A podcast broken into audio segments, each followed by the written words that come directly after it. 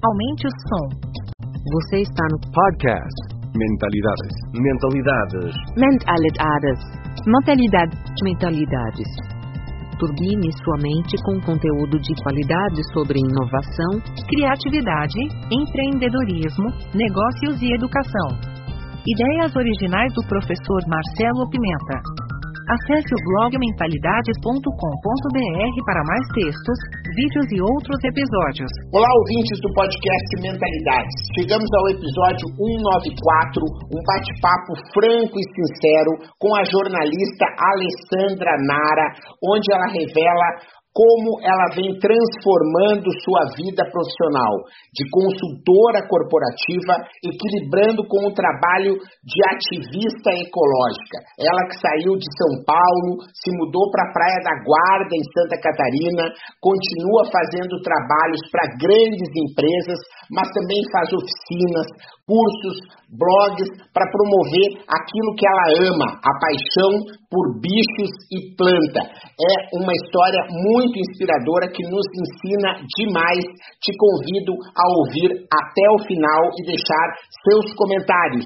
Muito obrigado, vamos juntos. Economia da paixão, em que as pessoas são apaixonadas por aquilo que fazem, em que o ser humano está cada vez mais se conectando com ele mesmo. Para mim, um exemplo de pessoa apaixonada pelo que faz é a Que a gente conheceu ela enquanto jornalista e decidiu mudar de vida e hoje está aí na Praia da Guarda, cuidando de bicho, plantando, fazendo aquilo que ela ama. Conta para nós um pouquinho aí da tua história, para quem não te conhece, Ale. Bom, o Marcel já falou, eu comecei a minha vida profissional como jornalista, né? E aí eu comecei a mexer com internet, né? Na época a gente chamava de arquitetura de informação. Aí acabou que foi isso que eu fiz durante muitos anos da minha vida, né? O Marcelo falou, eu, eu cofundei uma consultoria de UX com a Carol Leslie e a Ana Colli, minhas sócias queridas, e trabalhei com isso, com usabilidade, né, com UX, que chama Experiência do Usuário, durante muitos anos em São Paulo. Eu já era vegetariana, eu parei de comer carne quando eu tinha 14 anos.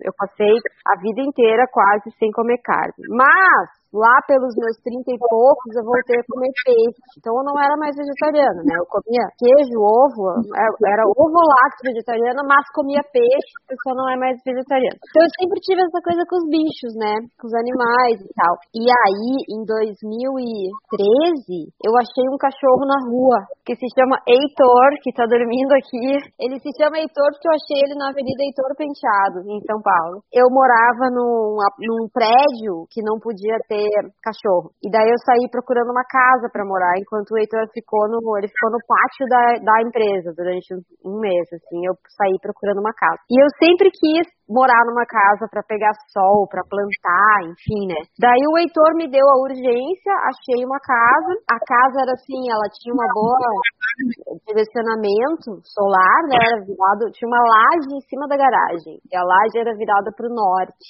Mas ela não tinha nenhuma terrinha, né? Marcelo, a gente que na, morou no Rio Grande do Sul, lá, as casas que eu morava com grama, com árvore, né? E aí os sobrados em São Paulo, coitados dos sobrados em São Paulo. As pessoas em São Paulo não gostam muito de planta e colocam laje em tudo, né? Daí eu tinha uma laje. Aí eu falei, como é que eu vou plantar aqui se eu não tenho terra no chão, né? Daí eu comecei a pesquisar isso aí, fui pesquisando, fui fazendo aula de horta, né? Não sabia fazer nada, até que eu transformei a minha laje numa horta, né? Eu chamava de horta na laje. E daí eu resolvi abrir a laje, falei assim, bom, deve ter gente que tem as mesmas dúvidas que eu. Como é que a gente planta se a gente não tem terra, né? Como é que faz? E aí comecei a abrir a horta na laje para fazer uns cursos, para dar oficinas ensinar as pessoas que porventura tivessem as mesmas dúvidas que eu. Daí nisso eu comecei o site Herbívora, né? Eu gostava do trabalho que eu fazia, né, com UX. Eu queria fazer uma coisa com sentido, sabe? Eu achava que eu não produzia muita coisa além de dinheiro, sabe? O que, que eu tô fazendo? Eu tô produzindo dinheiro, tanto para mim quanto para as empresas para as quais eu trabalhava. Tô fazendo as empresas ganharem mais dinheiro e eu tô produzindo para minha vida só dinheiro, né? E me incomodava esse negócio assim de trabalhar só por dinheiro. É claro que o dinheiro é importante, sabe?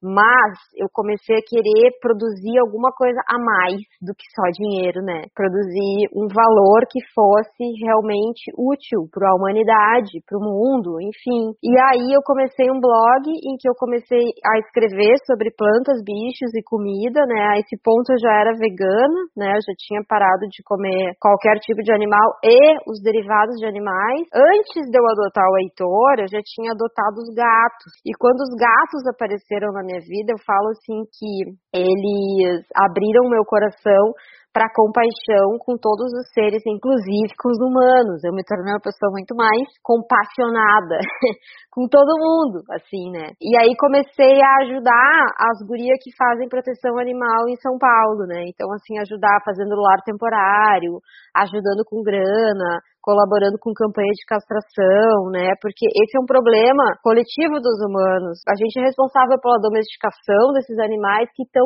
sem lugar para eles na cidade, né? Então acho que compete a nós, assim, como uma responsabilidade coletiva, humana, minimizar esse problema. Não é humanizar os animais, é emparcerar, né? Eu trabalho muito com o conceito de parceria. Somos irmãos de planeta, né? Assim, por exemplo, eu sou contra o comércio de animais. Eu acho que animais não são objetos, então não tinha que ter venda de cachorro. Eu acho meio bizarro essa coisa de aniversário de cachorro, com bolo, com chapéuzinho, né? Não se trata disso, se trata de parceria, né? A gente é responsável por essa domesticação, então a gente tem que também se responsabilizar por minimizar as consequências disso, né? Que é um monte de bicho na cidade sem ter lugar para ir e que pode se tornar até problema de saúde pública e tal. Primeiro eu comecei a dar oficina de horta, então se chamava Horta em Qualquer Lugar. Daí eu fui estudar para além de hortas. Eu fui estudar permacultura, eu fui estudar agrofloresta e fui estudar a questão agrária no Brasil. Então, eu fui estudar política, digamos. Aí o mundo se abriu, né? Eu digo, bom, então as coisas são maiores do que isso que eu tô fazendo. E aí eu comecei a estudar sistemas alimentares também. Da onde vem o que, que a gente come, qual é o modelo de agricultura no Brasil hoje em dia. E lá eu fazia posts, né? E aí eu comecei a fazer matérias. Então eu voltei a trabalhar com jornalismo, escrevendo sobre essa conexão todo o sistema alimentar, desde a produção, que é a agricultura, até o consumo e o descarte, né? E como uma coisa tem relação com a outra e como tudo isso tem relação com a questão agrária brasileira, que tem relação com política, né? Tu vai pensando, tu vai ligando os pontinhos e tá tudo conectado. E tudo é política, né? Por isso que dizem, comer é um ato político também. A vida é um ato político, né? E daí, assim, tem gente que diz, ah, eu não gosto de política. E daí é o seguinte, ó, se tu não faz política, tem gente que está fazendo política contigo. Então tu tem que estar tá consciente do teu papel na vida como um ato político, da tua vida como política, porque se tu não tá, tem alguém fazendo política contigo. Tu tá sendo ali um instrumentinho de alguém. Então tem que estar tá consciente e se ligar disso, né? Eu como um instrumento político, eu como um agente político, né? E é o que a Elisabetta Recine, que era presidente do CONSEA, que é o Conselho de Segurança Alimentar e Nutricional que não existe mais, foi extinto extinto, quando começou esse governo, foi o primeiro ato do desgoverno, foi extinguir o Conceia, ela diz isso, que a gente tem que deixar de ser apenas consumidores para virar agentes políticos, né? A gente não pode ficar assim, ah, eu sou consumidor, vou lá no, no hipermercado, pego aquilo na prateleira sem questionar nem nada, sabe? A gente está sendo instrumento de uma política X. A gente tem que deixar esse papel passivo e passar a ser agente político junto com o agricultor, né? Que tipo de agricultura a gente quer? Que tipo de consumo a gente quer. Daí, beleza, então comecei a estudar. Saí da consultoria, né? E eu resolvi viajar porque daí assim, eu queria estudar mais agricultura, eu fui conhecer a América Latina. Eu falei assim, eu preciso conhecer quem tá aqui perto da gente, né? E aí eu fui fazer uma viagem pela América Central, procurando projetos de permacultura e de agricultura urbana. Eu morava em São Paulo, eu era muito envolvida com agricultura no contexto da cidade, né, urbana e periurbana. Em São Paulo tem muita agricultura, tem o circuito de hortas comunitárias no centro expandido e tem muita agricultura na periferia também. Então eu queria conhecer projetos para ir escrevendo. E aí foi isso que eu fiz. Eu fui para o México, para Guatemala, para Cuba ir para Colômbia, uma viagem de três meses. Daí eu chegava nos lugares, identificava os projetos. Não dá para dizer que eu fiz um panorama, porque eu não conseguia cobrir muita coisa, né? Eu escolhia um projeto, escrevia sobre ele. E fui escrevendo, publicando lá no blog Herbívora. E aí eu fui ao mesmo tempo tendo uma aula de colonização eu nunca tinha visto colonização assim tão de perto e os efeitos da colonização tão de perto. E aí eu digo o seguinte, é uma coisa que eu poderia ter visto no Brasil. Só que no Brasil a gente vive naquelas bolhas seguras da classe média, entendeu? Eu vivo na minha bolha segura da classe média, sabe? Eu nunca tinha ido numa favela no Brasil, não conhecia ninguém pobre, sabe? Só pobre que eu conhecia eram as, as moças que trabalharam nas casas onde eu morei, quando eu morava com a minha mãe. No Brasil, ali ó, tu abre a porta e tu tem essa realidade da colonização ali, só que a gente vive encastelado e protegido. Então eu não tive essa oportunidade de ver isso aqui, mas ainda bem que eu tive a oportunidade de ver isso na América Central. E aí, assim, principalmente na Guatemala, assim. Daí essa coisa da conexão entre o modelo de agricultura e o modelo econômico e o consumo, né? Então, na Guatemala eu cheguei num lugar que era no meio do nada, assim, tu chegava de barco, era uma montanha e floresta, e cafezal, né? O café é plantado no meio das árvores, é uma espécie de sombra. Então o povo planta café. E aí eu andando, vindo para lá, o lugar onde eu ia ficar hospedada e trabalhar como voluntária e tal, e um monte de lixo no chão. E o que, que era o lixo no chão? Um saquinho de salgadinho. Eu olhando aqui, dizendo, gente, sua cabeça começa a torcer. As pessoas que moram lá, elas não plantam mais comida, não existe mais agricultura de subsistência, elas plantam só café, o café é para exportação. Daí tu vai na venda do lugar, a única coisa viva que tinha na venda era tomate. E o resto é tudo comida processada e ultraprocessada, salgadinho. No meio de um vilarejo na Guatemala, tá?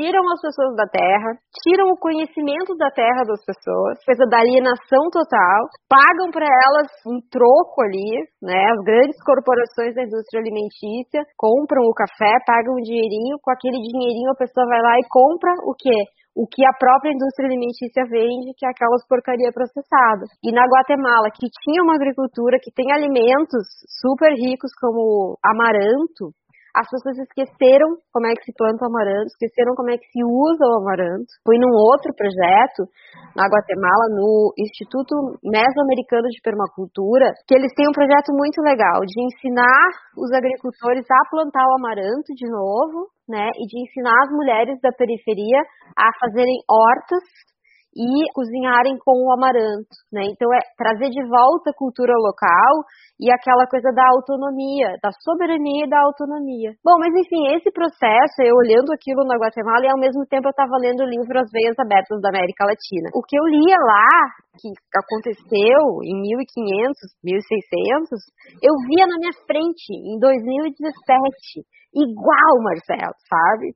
Daí tu diz, caramba, cara, não acabou aquilo, sabe? A colonização, o colonialismo, os efeitos disso não é um negócio que passa. A gente vive isso ainda, né? E no Brasil também. Enfim, tem vários desses exemplos também. Já ouvi também o pessoal aqui em Santa Catarina que tem muito aviário, né, no oeste de Santa Catarina. E é a mesma coisa, as pessoas se matam trabalhando para ganhar o dinheirinho e saem dali para comprar nuggets sabe? E assim, as pessoas deixam de produzir, deixam de ter a sua autonomia, esquecem como plantar, perdem todo o conhecimento para virar consumidores, né? E daí, assim, o que eu falo é que a gente que é consumidor, tanto maior poder aquisitivo quanto maior chance de educação e de leitura e de capacidade de pensamento crítico, né? A gente tem uh, umas responsabilidades e umas, umas obrigações a fazer, que é questionar toda essa cadeia, né? Então é entender, assim, entender o que é o agronegócio, as consequências do agronegócio, as consequências das monoculturas, né? Que a grande agricultura do Brasil, ela não faz comida, ela faz commodities para exportação e que isso tem tudo a ver com desmatamento, com fogo, com poluição, enfim, né? Agrotóxico, né? Então, assim, o que, que a gente pode fazer contra isso, né? Claro que a gente precisa de política pública, política institucional. Então, primeiro é votar. Então, assim, é ver muito bem quem que a gente vota, mas no dia a dia dá pra gente fazer política com a nossa vida também, né? Nos circuitos curtos de produção e consumo, né? Tentando comprar comida agroecológica direto do produtor, conhecer o agricultor, estabelecer uma relação com o agricultor, valorizar o trabalho daquele cara lá, né? Porque isso também é outra coisa, né, Marcelo? A gente não sabe reconhecer comida que não está numa prateleira de supermercado, né? Então, se não está embalado num pacote, parece que não é comida. E a comida é abundante na Terra, né? Por que que num planeta assim, num país que nem o Brasil, que é tropical, né, que tem comida abundante, por que, que a gente é tão dependente?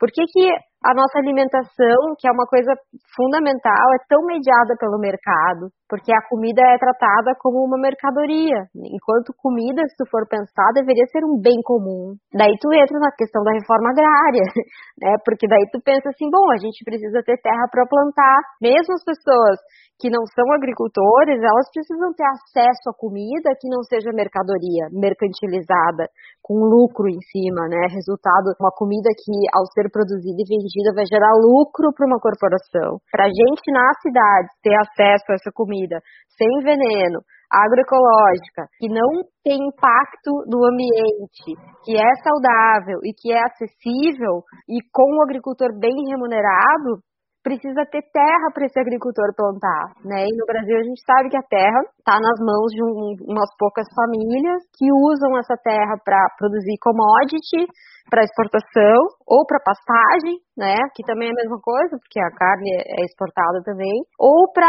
especulação, né? Ali tem um monte de terra improdutiva esperando valorizar para ser vendida. Enfim, meu amigo, tu começa a pensar, as paixões são os animais e as plantas, e daí, com sorte, tu começa a ligar os pontinhos, toma a pílula vermelha, e aí nunca mais tu vai comer um negócio sem ficar pensando. Mas você tá com uma clareza muito legal de tudo aí, né, Ale? Assim, acho que você conseguiu fazer um panorama.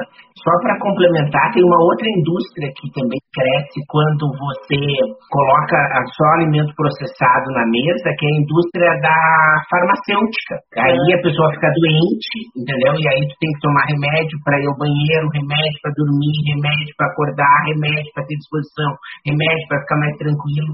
Né? E aí o ciclo todo se fecha, né? Porque você tem uma outra indústria. E aí você escreveu um livro, não foi, Ale, sobre essa viagem, um pouco desse aprendizado. Você pode falar um pouquinho para nós? Então, daí o que, que aconteceu? Durante a viagem eu ia escrevendo as matérias, né, o jornalismo ia publicando no site Herbívora, e eu fiz um diário de viagem também no Medium. Eu abri uma publicação no Medium chamada Diário da Viagem para Dentro, porque para mim, né, eu tava viajando sozinha, né, sempre uma coisa, um conhecimento interno, também vários processos internos e tal, né. Eu tava saindo, assim, tinha terminado um relacionamento de 12 anos, tinha terminado a sociedade com as meninas que durou seis anos, né? Eu saí, elas continuaram tal. Então, tinha muita coisa mudando na minha vida. E durante a viagem eu fui processando isso, né? Três anos depois que eu voltei, eu voltei em setembro de 2017. Esse ano agora, em setembro, eu lancei o um livro. Ela une as duas narrativas que estavam separadas, né? Online elas estão separadas, né?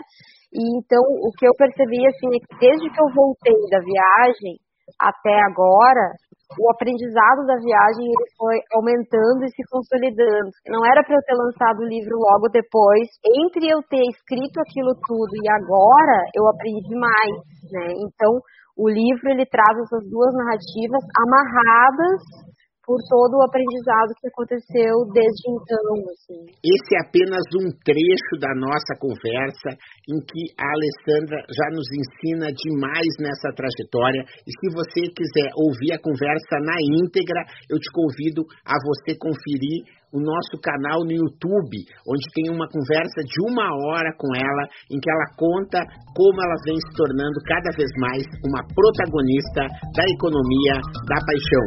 youtube.com barra menta90. Te espero lá.